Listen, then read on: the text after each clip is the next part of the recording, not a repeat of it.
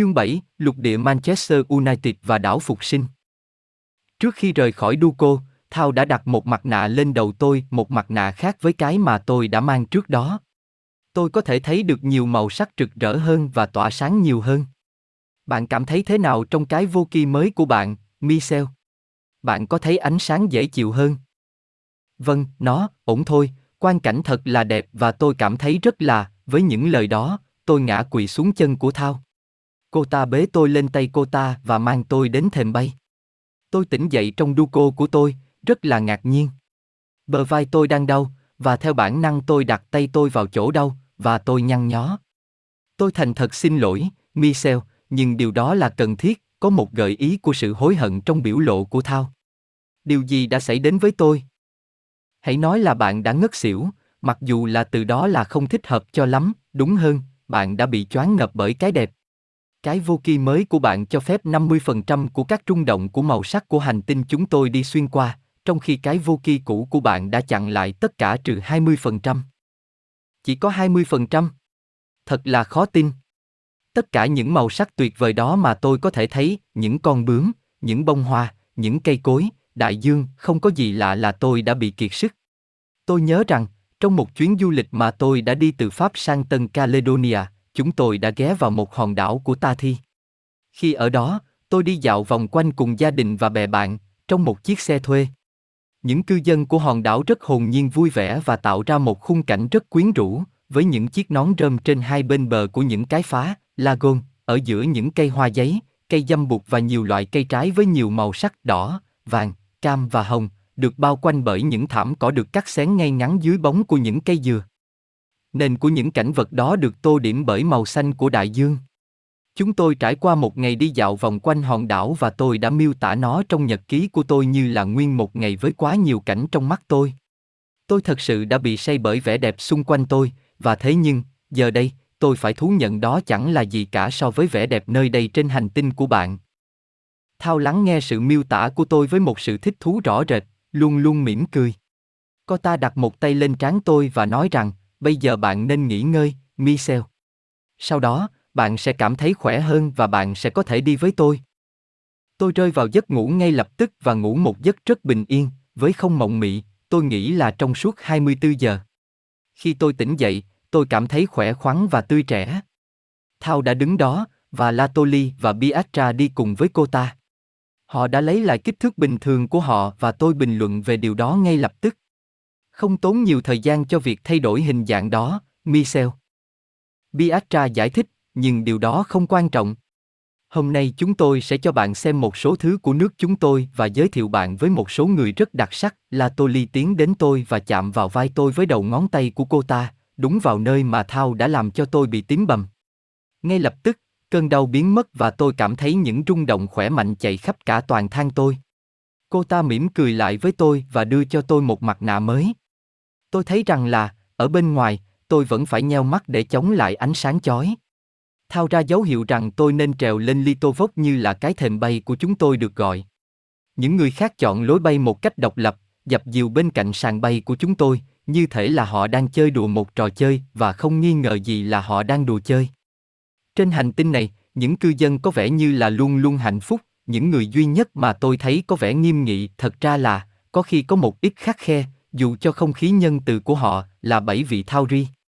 Chúng tôi bay với tốc độ cao, một vài mét bên trên mặt nước và, dù cho sự tò mò của tôi luôn bị kích thích, tôi thường phải nhắm mắt lại để cho đôi mắt tôi khôi phục lại do sự chói chang.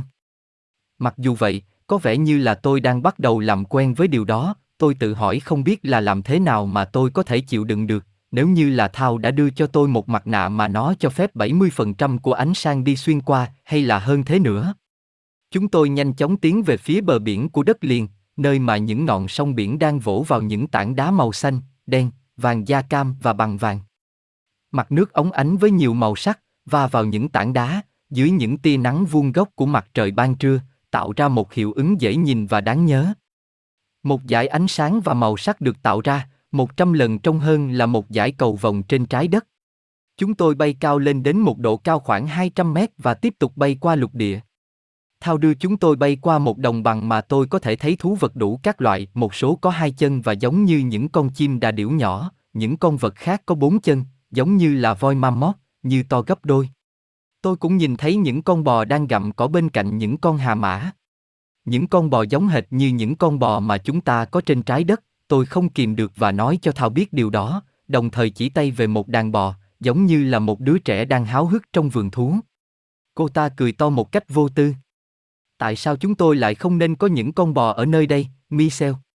Nhìn về phía đằng kia và bạn sẽ thấy những con lừa và kia, những con hươu cao cổ dù cho là chúng hơi có vẻ cao hơn là trên trái đất. Hãy nhìn những con ngựa dễ thương kia khi chúng đang chạy cùng nhau. Tôi cảm thấy thích thú, chẳng phải là tôi luôn thích thú với kinh nghiệm này hay sao, đôi lúc thích nhiều hơn một chút, đôi khi lại bớt đi một chút. Điều làm cho tôi không thốt được nên lời, trong sự buồn cười của các bạn của tôi, là cảnh những con ngựa mang những đầu của những phụ nữ rất đẹp, một số tóc vàng, một số tóc nâu vàng hoặc nâu và có cả một vài con tóc xanh. Khi chúng phi nước đại, chúng có thể nhảy cao lên đến vài chục mét. À đúng rồi. Thật như vậy, chúng có cánh, xếp lại sát trên thân, thỉnh thoảng chúng lại sử dụng đôi cánh giống như là những con cá bay hoặc là theo sau hoặc là đi trước các con tàu. Chúng ngẩng đầu lên để nhìn chúng tôi và cố gắng theo kịp tốc độ của cái Lativox. Thao giảm tốc độ và độ cao, làm chúng tôi có thể tiến đến gần bầy ngựa trong vòng vài mét.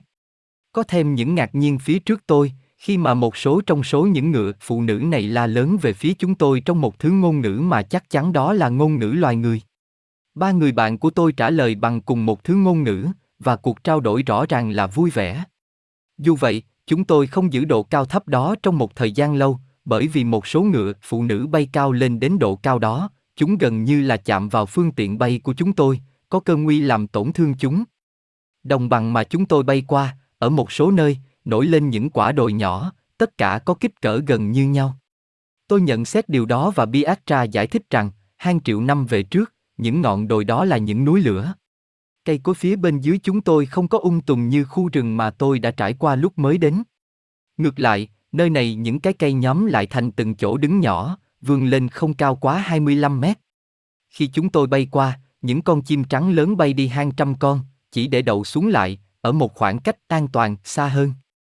Một mạch nước khá rộng chảy đến tận chân trời, chia cắt đồng bằng bởi dòng chảy lười biếng của nó. Tôi có thể phân biệt được một số đu cô nhỏ nhóm lại cùng nhau ở một khúc quanh của con sông. Thao hướng dẫn cái Lativok trên mặt sông, giảm độ cao đến mực nước khi chúng tôi tiếp cận khu vực các đu cô đó. Chúng tôi hạ xuống ở một quảng trường nhỏ và ngay lập tức bị bao vây bởi các cư dân nơi đó. Họ không chen lấn hay xô đẩy để tiến đến gần chúng tôi, đúng hơn, họ dừng những gì mà họ đang làm và bình tĩnh tiến về chúng tôi. Họ tạo ra một vòng tròn đủ lớn để cho tất cả mọi người đều thoải mái và có cùng một cơ hội để xem tận mặt kẻ từ hành tinh khác đến. Một lần nữa, điều đập vào tôi là những con người này dường như là cùng một độ tuổi, chỉ trừ một nửa tá có vẻ già hơn. Tuổi tác, nơi đây, không làm giảm đi mà trái lại làm tăng thêm phẩm chất của một vẻ quý phái đáng ngạc nhiên. Tôi cũng ngạc nhiên về sự vắng mặt của trẻ con trên hành tinh này, và thế nhưng, trong khu dân cư này và trong đám đông tiếp cận tôi, tôi thấy sáu hay bảy trẻ em. Chúng có vẻ hồn nhiên vui vẻ và có vẻ điềm đạm đối với tầm mức trẻ em. Theo lời Thao, chúng khoảng 8 hoặc 9 tuổi. Từ lúc đến Thi ao Ba, tôi chưa có dịp gặp một số đông như thể của những con người này. Liếc nhìn qua vòng tròn, tôi thấy rõ sự bình tĩnh và dè dặt giữa họ, cũng như là vẻ đẹp vĩ đại trong khuôn mặt của họ mà tôi càng ngày càng muốn gặp. Có một sự giống nhau rất lớn giữa họ, như thể họ là anh chị em, và thế nhưng, chẳng phải đó là cảm giác đầu tiên khi chúng ta gặp phải một nhóm người da đen hay là người châu Á đứng cùng nhau. Thật vậy, có một sự đa dạng về nét mặt tồn tại giữa những con người này, giống như là giữa các giống dân trên trái đất. Về chiều cao, họ có chiều cao từ 280 đến 300 cm, cơ thể của họ rất cân đối, và họ rất vừa người, không quá lực lưỡng nhưng cũng không quá gầy. Hông của họ một chút rộng hơn độ rộng mà bạn thường thấy ở một người đàn ông, nhưng sau đó tôi được bảo rằng là một số trong họ có khả năng sinh trẻ con. Tất cả đều có những mái tóc trên đầu tuyệt đẹp, đa số là màu vàng ống, một số khác vàng bạch kim hay là vàng đồng thau và thỉnh thoảng, một màu hạt dẻ sáng. Có một số người, như là thau hay là biatra, có một ít râu rất mỏng trên môi trên, nhưng, ngoại trừ nơi đó, những người này hoàn toàn không có lông trên cơ thể.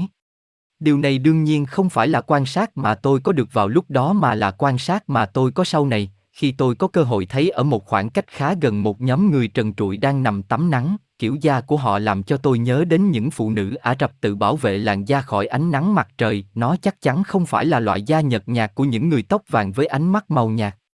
Rất nhạt, thật vậy, là những ánh mắt xanh hoa cà và xanh da trời xung quanh tôi, đến nỗi mà tôi tự hỏi là họ có bị mù hay không, nếu như là ở trên trái đất. Khi tôi nói đến bây giờ những cặp đùi dài và bắp chân tròn họ làm tôi nhớ đến những nữ vận động viên chạy đường dài của chúng ta, cũng như là những bộ ngực cân đối tuyệt đẹp của họ, chắc chắn và đầy đặn trong mọi trường hợp, người đọc sẽ thông cảm cho sai lầm của tôi khi tin rằng Thao là một phụ nữ khổng lồ khi chúng tôi gặp nhau lần đầu tiên. Điều nảy ra trong tôi là phụ nữ trên trái đất sẽ ghen tị với những bộ ngực của những con người này và đàn ông trên trái đất sẽ rất sung sướng bởi họ. Tôi đã bình luận đến vẻ đẹp của khuôn mặt của Thao, và những người khác trong đám đông có những đặc điểm cổ điển tương tự, vẫn những người khác tôi miêu tả như là duyên dáng hay quyến rũ. Mỗi khuôn mặt, dù cho là có hơi khác một chút về vẻ mặt và các đặc trưng, dường như là được tạo ra bởi một nghệ nhân. Mỗi người có một vẻ quyến rũ riêng biệt, nhưng, trên tất cả, là một tính chất rất rõ rệt trong những khuôn mặt của họ và trong cách ứng xử và cách đi đứng, là chất thông minh. Về tổng thể, tôi không thể tìm thấy khuyết điểm nào với những con người đang nhóm họp xung quanh chúng tôi, với những tràng mỉm cười của đón chào làm lộ ra những hàm răng trắng hoàn hảo. Sự hoàn hảo về thể chất này không làm cho tôi ngạc nhiên, bởi vì Thao đã giải thích khả năng mà họ có thể tái tạo lại tế bào cơ thể của họ tùy ý muốn. Do vậy mà không có lý do nào mà những cơ thể hoàn hảo này nên trở nên già đi. Có phải là chúng ta đã cắt ngang công việc của họ? Tôi hỏi Biatra, người mà tình cờ đang ở bên cạnh tôi. Không, không phải vậy, cô ta trả lời. Đa số những người trong thành phố này đang ở trong kỳ nghỉ, đây cũng là nơi mà người ta đến để thiền định. Ba trong số những người lớn tiến đến và thao muốn tôi nói chuyện với họ bằng tiếng Pháp, và nói lớn để đủ cho mọi người cùng nghe. Tôi tin rằng là tôi đã nói, tôi rất vui mừng được ở giữa các bạn và có khả năng chiêm ngưỡng hành tinh tuyệt vời của bạn. Các bạn là những người may mắn và tôi, chính tôi, rất thích được sống giữa các bạn. Bài diễn văn này đã làm thốt lên một bản hòa tấu của những lời cảm thán, không chỉ là về ngôn ngữ, mà hầu hết những người trong họ chưa bao giờ được nghe đến, mà còn là những cảm xúc trong những điều tôi đã nói, mà điều đó đã được truyền đi bằng thần giao cách cảm. Biatra ra hiệu cho chúng tôi nên đi theo ba người lớn tuổi, những người đó dẫn chúng tôi vào trong một trong các đu cô. Khi bảy người trong chúng tôi đã ngồi xuống một cách thoải mái, Thao bắt đầu, Michel, tôi muốn giới thiệu bạn đến Lationi, cô ta đưa tay về phía một trong ba người và tôi cúi đầu chào. Lationi đã là, khoảng 1400 năm của bạn về trước, là vị hoàng đế cuối cùng của lục địa mu trên trái đất. Tôi không hiểu. Bạn không muốn hiểu, Michel, và, tại thời điểm này, bạn giống như là rất nhiều người cùng trang lứa trên trái đất. Tôi chắc trông rất là khốn khổ, bởi vì Thao, Biatra và Latoli đã cười lớn. Đừng làm ra vẻ như vậy, Michel. Tôi chỉ muốn huýt nhẹ bạn một tí. Bây giờ, trong sự có mặt của Lationi, tôi sẽ giải thích một trong những bí ẩn đã làm đau đầu rất nhiều chuyên gia trên hành tinh của bạn, những người, tôi có thể nói thêm rằng, tốt hơn là nên dành thời gian quý báu của họ để khám phá ra những gì có ích hơn. Tôi sắp sửa vén màn không chỉ một, mà là một vài bí ẩn đã ám ảnh họ. Những ghế ngồi của chúng tôi được sắp xếp trong một vòng tròn, Thao ngồi cạnh bên Lationi và tôi ngồi đối diện với họ. Như là tôi đã giải thích trong cuộc hành trình lên Thiaobaba, những người Bakaratin đã đến trái đất 135000 năm về trước. 30.000 năm sau xảy đến thảm họa khủng khiếp đã khoét tạo ra đại dương và tạo ra sự trồi lên của những hòn đảo và ngay cả những lục địa. Tôi cũng đã đề cập tới, một lục địa khổng lồ nổi lên ngay giữa biển Thái Bình Dương. Lục địa này được gọi là Lama, nhưng được biết đến nhiều hơn đối với bạn như là lục địa mu. Lục địa này hầu như đã trồi lên hầu như là nguyên một mảnh, để rồi bị đập vỡ 2.000 năm sau đó, bởi những chấn động địa chấn, thành ba lục địa lớn. Với nhiều năm tháng trôi qua, cây cối đã mọc lên trên những lục địa này, những vùng rộng lớn đầy cây cối tọa lạc ở những khu vực xích đạo. Cỏ lớn lên, những khu rừng được xác lập, và muôn thú di cư thông ngang qua một eo đất rất hẹp nối lục địa mu với Bắc Mỹ. Giống dân da vàng đã vượt qua được những hậu quả nặng nề của tai họa kia nhanh hơn dân da đen, là những người đầu tiên đóng tàu thuyền và thám hiểm những đại dương. Khoảng 300.000 năm trái đất về trước, họ đã bước chân lên bờ biển phía tây bắc của Mu, nơi mà dần dần họ thiết lập một khu thuộc địa nhỏ. Thuộc địa này phát triển không nhiều lắm trong suốt quá trình của nhiều thế kỷ bởi vì có rất nhiều khó khăn trong việc rời bỏ xứ sở, mà điều đó quá dài dòng để giải thích và nó cũng không nằm trong phạm vi quan tâm của chúng ta bây giờ. Khoảng 250.000 năm trái đất về trước, những cư dân của hành tinh Aremo X3, nơi mà chúng ta đã dừng lại để lấy mẫu đất đá trong cuộc hành trình đến nơi này, đã cho bắt đầu một cuộc thám hiểm liên hành tinh và đã đi xuyên vào trong thái dương hệ của bạn. Sau khi đi vòng qua sao thổ, Saturn, sao mộc, Jupiter, sao hỏa, Mars và sao kim, Mercury, họ đã hạ xuống trái đất ở Trung Hoa, nơi mà những phi thuyền của họ đã gây ra rất nhiều nỗi sợ hãi trong dân chúng. Những truyền thuyết của họ đã nhắc đến những con rồng lửa hạ cánh từ trên trời xuống. Sự sợ hãi và sự nghi ngờ của dân Trung Hoa đã dần dần đưa đến việc họ tấn công những người ngoài hành tinh, và những người ngoài hành tinh bắt buộc phải sử dụng đến vũ lực để tự vệ. Điều này họ rất ghét, bởi vì họ không chỉ đã tiến bộ về mặt khoa học kỹ thuật mà họ còn là những người tiến bộ về mặt tinh thần và rất ghét việc giết chóc. Họ đi tiếp, tiếp tục thám hiểm hành tinh. Hóa ra là, lục địa mu đã thu hút họ nhiều nhất bởi hai lý do chính. Thứ nhất, lục địa này có vẻ là hầu như không có ai sinh sống và thứ hai là, bởi vì vĩ độ của nó, nơi đây thật sự là một thiên đường.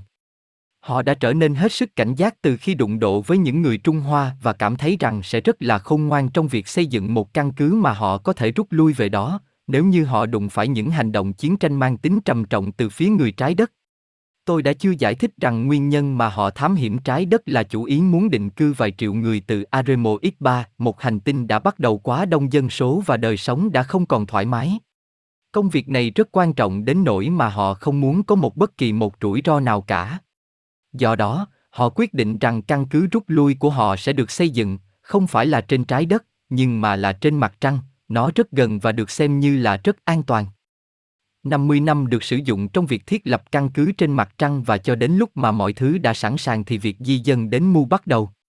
Tất cả đều diễn ra tốt đẹp.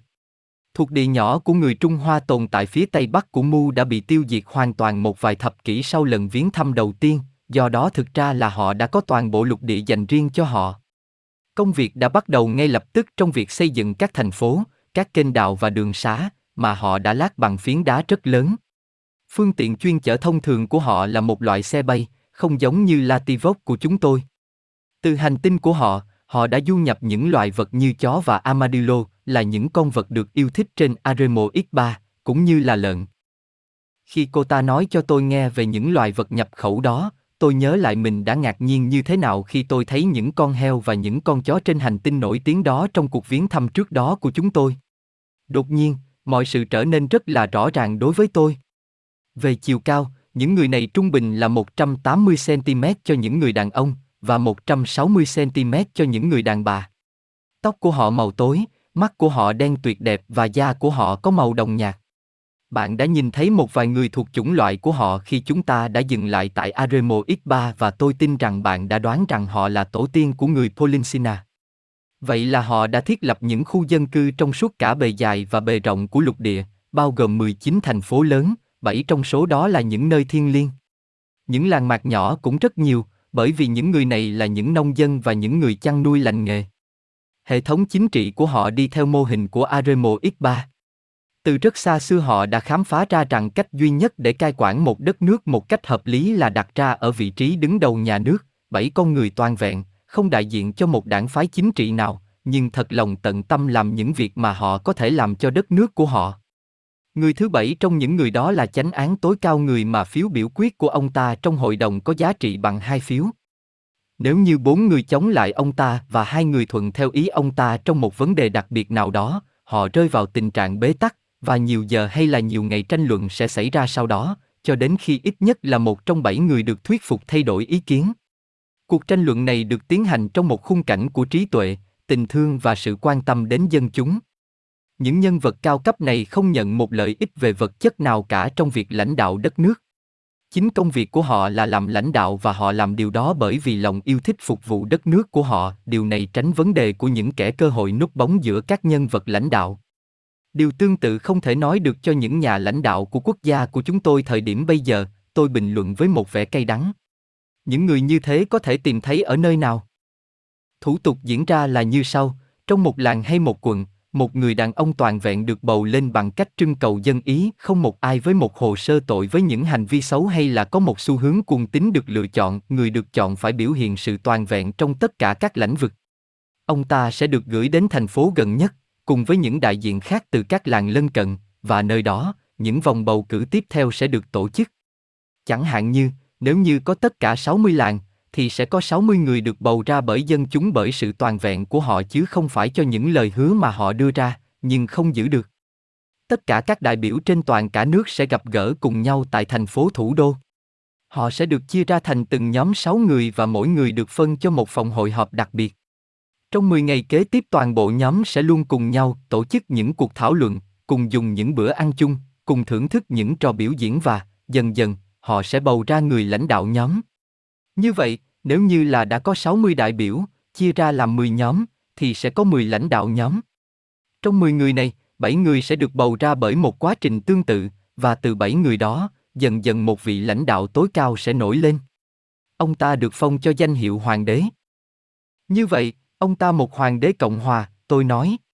Thao cười trước nhận xét của tôi và Lationi hơi cau mày. Vì hoàng đế được bầu lên như vậy chỉ khi nào mà người tiền nhiệm của ông ta qua đời mà không chỉ định một người kế vị, hoặc là nếu như người kế vị không được hoàn toàn nhất trí bởi hội đồng của bảy người. Ông ta được phong cho tước vị hoàng đế, thứ nhất là bởi vì ông ta là đại diện trên trái đất của Thượng Đế vĩ đại, và thứ nhì là bởi vì chính trong 10 trường hợp, ông ta là con hay là bà con gần của vị hoàng đế trước đó. Vậy là một phương pháp giống như của người La Mã. Đúng vậy. Tuy nhiên, nếu như vị hoàng đế này biểu lộ một xu hướng nhỏ nhất nghiêng về phía một nền độc tài, ông ta sẽ bị lật đổ bởi hội đồng của những cố vấn của ông ta. Nhưng bây giờ chúng ta hãy quay lại những người di cư từ Aremo X3. Thành phố thủ đô của họ, được đặt tên là Savansa, được tọa lạc trên một cao nguyên bằng phẳng nhìn xuống vịnh Suvatu. Cao nguyên này cao khoảng 300 mét và, ngoại trừ hai quả đồi, một về phía tây nam và một về phía đông nam, đây là nơi cao nhất của lục địa Mu. Tôi xin lỗi, thao liệu là tôi có thể cắt ngang. Khi bạn đã giải thích rằng thảm họa đã xô nghiêng trái đất khỏi trục quay của nó, bạn bảo rằng việc tị nạn trên mặt trăng là không thể làm được bởi vì mặt trăng chưa tồn tại, và nhưng bây giờ, bạn nói rằng những căn cứ an toàn được thiết lập trên mặt trăng cho những người di cư này. Đã không có mặt trăng vào thời gian khi mà những người da đen cư ngụ khắp châu Úc, hay là một thời gian rất lâu sau đó. Đã có hai mặt trăng rất nhỏ có rất lâu trong quá khứ khoảng 6 triệu năm về trước, chúng quay xung quanh trái đất, dần dần va chạm vào trái đất. Trái đất không có ai cư ngụ vào thời điểm đó do vậy, dù cho những tai họa khủng khiếp xảy ra sau đó, điều đó không thật sự là quan trọng. Vào khoảng 500 năm về trước, trái đất đã thu bắt lấy một mặt trăng lớn hơn, mặt trăng hiện nay vẫn đang tồn tại. Nó đã đi ngang qua rất gần hành tinh của bạn và bị thu hút vào một quỹ đạo. Điều này thường xảy ra với những mặt trăng. Những thảm họa theo sau bị gây ra bởi sự việc này. Bạn nói nghĩa là thế nào khi nói đi ngang qua quá gần so với trái đất? Tại sao nó không va chạm? Và hơn nữa, mặt trăng là gì? Thật sự là nó có thể va chạm, nhưng điều đó không thường xảy ra. Một mặt trăng nguyên thủy là một hành tinh nhỏ xoay xung quanh mặt trời của nó theo một đường xoáy trôn ốc trở nên càng sát chặt theo một cách tăng dần. Những hành tinh nhỏ hơn xoáy nhanh hơn là những hành tinh lớn hơn, bởi vì lực quán tính của nó nhỏ hơn, 7. Vì đường xoáy của chúng nhanh hơn, những hành tinh nhỏ hơn thường hay đuổi theo kịp những hành tinh lớn hơn và, nếu như chúng đi ngang qua quá gần nhau, lực hấp dẫn trọng trường của hành tinh sẽ lớn hơn lực hấp dẫn của mặt trời. Hành tinh nhỏ hơn bắt đầu xoay xung quanh hành tinh lớn hơn, vẫn theo hình xoáy trôn ốc, mà không sớm thì muộn sẽ có kết quả là một cú va chạm. Và bạn đang nói rằng là mặt trăng tươi đẹp được ca ngợi trong thơ ca, sẽ một ngày kia rơi lên đầu chúng tôi. Một ngày nào đó, đúng thế, nhưng không thể trong khoảng 195 năm. Tôi trông có vẻ thở phào nhẹ nhõm và sự sợ hãi của tôi có một vẻ khôi hài nào đó, bởi vì những người chủ của tôi đều cười to. Thao tiếp tục. Khi mà điều đó xảy ra, khi mà mặt trăng va chạm vào trái đất, đó là ngày tận thế cho hành tinh của bạn. Nếu những người trên trái đất không đủ tiến bộ về mặt tâm linh và kỹ thuật vào lúc đó, điều đó sẽ có nghĩa là một cuộc thảm sát sẽ diễn ra, nhưng nếu như họ tiến bộ, họ sẽ di tản đến một hành tinh khác. Mọi việc sẽ có thời gian của nó dù gì đi nữa, Michel và bây giờ, tôi phải kể cho xong câu chuyện của tôi liên quan đến lục địa mu. Savansa vào lúc đó, được tọa lạc trên một cao nguyên rộng lớn nhìn xuống những đồng bằng nhô lên, tính một cách trung bình, không quá 30 mét trên mặt nước biển. Trên cao nguyên này và tại ngay trung tâm, một kim tự tháp cực lớn được xây dựng. Mỗi viên đá dùng trong việc xây dựng nó, một số viên nặng trên 50 tấn, được cắt chính xác đến mức sai số chỉ vào khoảng 1 phần 5 của một milim sử dụng cái mà chúng ta có thể gọi là những hệ thống rung động siêu âm.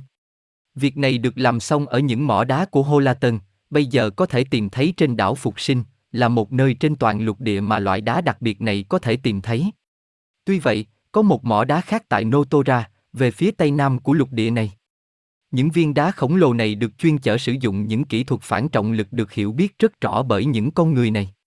Chúng được chuyên chở trên những nền 20cm bên trên những con đường lát đá, mà chúng được xây dựng sử dụng những nguyên lý giống như là những nguyên lý của những kim tự tháp, những con đường giống như vậy được xây dựng trên toàn đất nước, quy tụ về, giống như là một mạng nhện khổng lồ, về thủ đô, Savansa.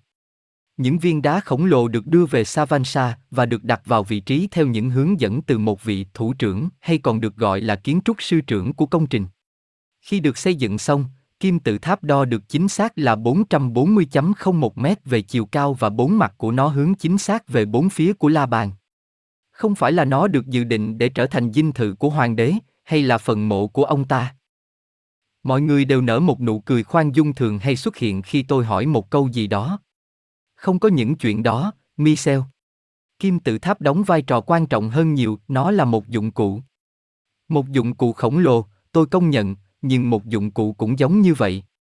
Cũng giống như vậy là kim tự tháp Kiot, treo, ở Ai Cập, mặc dù là nhỏ hơn về kích thước. Một dụng cụ. Xin hãy giải thích, tôi không còn theo kịp bạn nữa, sự thật là tôi đang có khó khăn trong việc theo dõi câu chuyện của Thao, nhưng tôi có thể cảm thấy rằng một trong những bí ẩn đang sắp sửa được vé màn cho tôi, một bí ẩn đã làm gợi nên rất nhiều thắc mắc và đã là một đề tài của vô số sách vở trên trái đất. Bạn sẽ nhận thức được rằng, Thao tiếp tục, những người này là những con người đã tiến bộ đến mức cao. Họ có một hiểu biết rất sâu sắc về luật vũ trụ và đã sử dụng kim tự tháp của họ như là một bẫy hấp thu các tia vũ trụ, những lực và những năng lượng, cũng như là những năng lượng địa cầu. Bên trong, những căn phòng được bố trí theo một dự án chính xác, phục vụ cho hoàng đế và một số người đã được khai tâm vĩ đại khác, như là những trung tâm liên lạc cực mạnh, cho phép họ có khả năng liên lạc với các hành tinh khác và những thế giới khác trong vũ trụ.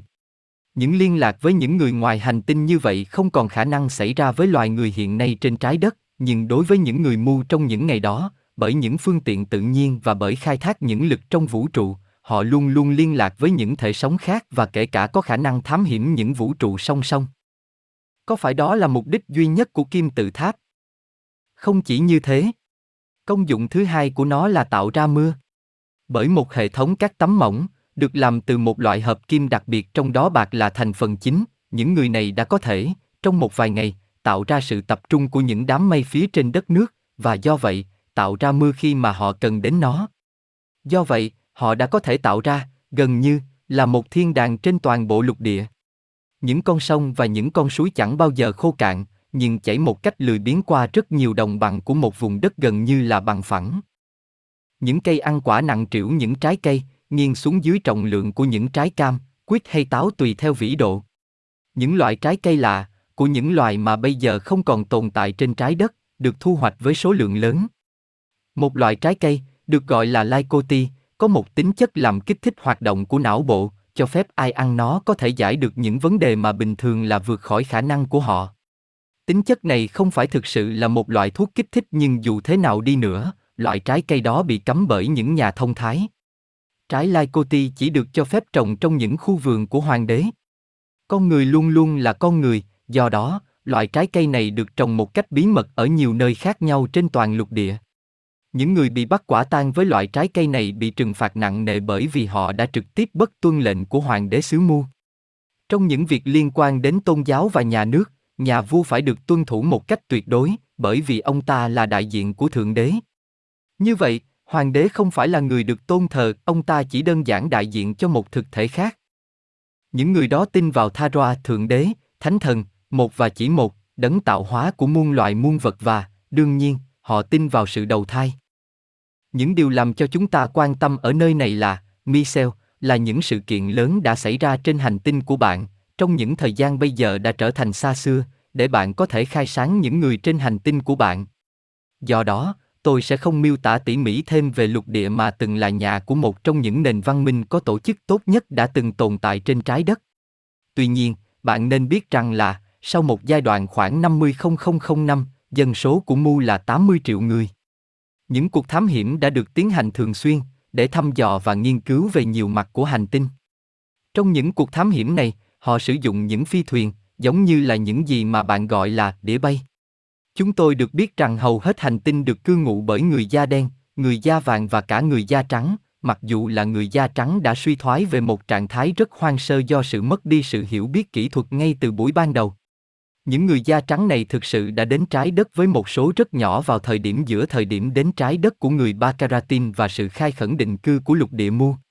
Họ đã định cư trên một lục địa được biết đến đối với bạn như là Atlantis, nhưng, vì cả những lý do về vật chất và tinh thần, nền văn minh của họ đã thất bại hoàn toàn. Bạn nói những nguyên nhân về vật chất nghĩa là như thế nào? Những tai họa thiên nhiên đã tiêu hủy một cách hiệu quả những thành phố của họ và gần như tất cả những thứ mà có thể làm cho họ tiến bộ lên về mặt kỹ thuật. Tôi phải nhấn mạnh một điểm sau đây, trước khi lên đường trong những chuyến đi thám hiểm khắp hành tinh, những người cư dân của Mu đã tiến hành những nghiên cứu bởi những phương tiện của kim tự tháp Savansa. Theo một kết quả của nghiên cứu này, họ đã quyết định gửi những phi thuyền đến để khai khẩn Tân Guinea và phần phía nam của châu Á, phần đó là tất cả về phía tây của Mu. Trong cùng thời điểm đó, họ đã thiết lập những lục địa mới ở Nam Mỹ và Trung Mỹ. Quan trọng nhất, họ đã thiết lập một căn cứ thuộc địa, mà nó đã phát triển thành một thành phố lớn, trong một khu vực mà những nhà khảo cổ của bạn gọi là Thia Quan, cách viết khác, Tiahuna Berter, tọa lạc không xa từ hồ Titicaca. Dãy Endes lúc đó chưa tồn tại, những dãy núi được tạo ra sau này, như là bạn sẽ thấy trong chốc lát. Tại Thi A Quan, một cảng biển rất lớn được xây dựng. Trong những ngày đó, Bắc Mỹ và Nam Mỹ còn rất bằng phẳng và dần dần, một kênh đào được xây dựng để nối một biển trong lục địa, tồn tại nơi mà bây giờ là Brazil, với biển Thái Bình Dương. Biển nội địa này cũng có một đường nối ra Đại Tây Dương, do vậy lúc đó họ có thể đi từ đại dương này sang đại dương khác, để chinh phục lục địa Atlantis. Nhưng bạn nói rằng là họ có những phi thuyền, thế tại sao họ lại không sử dụng chúng? Nếu như họ đào kênh, họ chắc là có ý định sử dụng thuyền trên biển. Họ đã sử dụng những phi thuyền của họ cũng như là bạn bây giờ sử dụng máy bay micel nhưng để chuyên chở những chuyến hàng nặng, họ đã sử dụng những máy móc phản trọng lực, chính xác như là những xe chuyên chở hàng nặng bây giờ được sử dụng trên trái đất. Vậy là, như là tôi đã nói, họ đã chiếm làm thuộc địa lục địa Atlantis. Rất nhiều người da trắng từ Atlantis đã chọn lựa, vào thời điểm đó, di cư sang khu vực Bắc Âu, bởi vì họ đã không chấp nhận nhà nước mới và tôn giáo mới đến từ Mu. Những người da trắng đã ra đi trên những tàu biển chạy bằng hơi nước và bằng sức gió. Thật như vậy, giống người da trắng đã khám phá ra sức mạnh hơi nước và đã đi qua một giai đoạn mà bạn có thể gọi là tiền sử. Tôi phải giải thích rằng nước Anh đã không phải là một hòn đảo, vào thời điểm đó nó nối liền với Bắc Âu, và eo biển Gibraltar lúc đó cũng chưa tồn tại, bởi vì châu Phi đã nối đến phía nam châu Âu. Rất nhiều người da trắng từ Atlantis đã di cư sang Bắc Phi, hòa nhập vào những giống dân lai chéo đen vàng của khu vực này. Giao phối giữa các giống người đã tạo ra những giống dân mới ở Bắc Phi, và họ đã tồn tại mãi mãi trên vài ngàn năm và là những dân tộc mà bạn biết đến như là Berber, Tuareg và những dân tộc khác. Chúng tôi thường thăm viếng trái đất trong những thời gian đó. Khi chúng tôi đánh giá thấy thời điểm thuận lợi, chúng tôi đi đến một cách công khai để viếng thăm hoàng đế xứ Mu và, theo những yêu cầu của ông ta hay là những thông tin mà ông ta đưa cho chúng tôi, chúng tôi sẽ đi thăm những thuộc địa mới. Ở Ấn Độ, chẳng hạn, hoặc là ở Tân Guinea, những người dân tộc Mu đôi khi đã trải qua những khó khăn lớn trong việc đồng hóa nền văn minh của họ với những văn minh đã tồn tại sẵn ở nơi đó. Chúng tôi đến, công khai giữa công chúng, trong những phi thuyền mà giống như là phi thuyền mà đã đưa bạn đến Thi Aobaba, mặc dù là khác về hình dáng. Kích thước của chúng tôi, mà lúc nào cũng to lớn và vẻ đẹp lộng lẫy của chúng tôi, nghĩa là chúng tôi được xem là những vị thần linh trong mắt của những người không được tiến bộ lắm và, trong một số trường hợp, trong mắt của những kẻ ăn thịt người. Theo như nhiệm vụ của chúng tôi, điều quan trọng là chúng tôi phải tạo ra những ấn tượng như là những thần linh thân thiện trong những cặp mắt của những người đi khai khẩn thuộc địa để cho chiến tranh có thể tránh khỏi, một thứ mà họ ghê tởm dựa trên sự tiến bộ, niềm tin và tôn giáo của họ. Cũng chính bởi vì những cuộc thăm viếng thường xuyên của chúng tôi, trong suốt giai đoạn đó, có rất nhiều truyền thuyết trên trái đất, miêu tả về người khổng lồ và những phi thuyền có lửa đến từ thiên đàng. Chúng tôi là những người bạn vĩ đại với những cư dân của Mu và cơ thể astro của tôi vào thời điểm đó, tồn tại trong một cơ thể gần giống như là cơ thể mà tôi đang mặc bây giờ. Những nghệ nhân và những nhà điêu khắc đã quan tâm đến chúng tôi rất nhiều. Họ đã hỏi ý kiến hoàng đế xứ Mu, và với sự đồng ý của ông ta, họ đã làm việc để lưu danh chúng tôi muôn thuở. Những pho tượng khổng lồ tại Hô La Tân, đảo Phục Sinh, tọa lạc về phía đông nam của lục địa Mu, là những ví dụ của những tác phẩm đó. Họ đã là, đối với nền văn minh lúc đó, là đạt đến đỉnh cao của nghệ thuật lớn cả về kích thước và hình dáng, mà bạn có thể miêu tả như là cách điệu hóa. Đó là tại sao mà một bức tượng của tôi đã được tạc. Nó đã được tạc xong và sẵn sàng để được chuyên chở trên những sàn khổng lồ chuyên phục vụ xuyên chiều dài và chiều rộng của đất nước, và luôn kết thúc tại Savansa. Vị giáo chủ của thời gian đã dựng những bức tượng này hoặc là ở trong vườn của hoàng đế hoặc là dọc theo con đường dẫn tới kim tự tháp. Thật là không may, khi mà bức tượng đại diện cho tôi, cùng với một vài bức tượng đại diện những người khác, chuẩn bị được chuyên chở đi, một trận đại hồng thủy đã tiêu hủy toàn bộ lục địa mu. Tuy nhiên, Holaton La một phần thoát khỏi tai họa. Khi tôi nói một phần, bạn phải nhận thức rằng những mỏ đá đã trải rộng gấp 10 lần những di tích còn sót lại ngày nay. Phần đảo mà không bị nhấn chìm bởi trận đại hồng thủy là khu vực mà bức tượng của tôi đứng. Hình ảnh cách điệu hóa của tôi do vậy đã được bảo tồn trên đảo Phục Sinh. Khi bạn nói với tôi là bạn đã mơ thấy tôi dưới dạng một bức tượng ở đảo Phục Sinh và tôi khẳng định là tôi là bức tượng đó, bạn nghĩ là tôi đã nói một cách ẩn dụ, nhưng đó chỉ đúng một phân nữa. Bạn thấy đó, Michel, một số giấc mơ, và giấc mơ của bạn một cách chắc chắn, là bị ảnh hưởng bởi La Cotina. Đây là một điều không có từ tương ứng trong bất kỳ một ngôn ngữ nào trên trái đất. Bạn không cần phải hiểu hiện tượng, nhưng dưới ảnh hưởng của nó, bạn có một giấc mơ thật. Thao kết thúc câu chuyện ở điểm đó, thoáng nở một nụ cười quen thuộc và thêm rằng, nếu như bạn có khó khăn trong việc ghi nhớ những điều đó, tôi sẽ giúp bạn trong một thời điểm thích hợp. Với điều đó, cô ta đứng dậy, và tất cả chúng tôi cũng làm như vậy.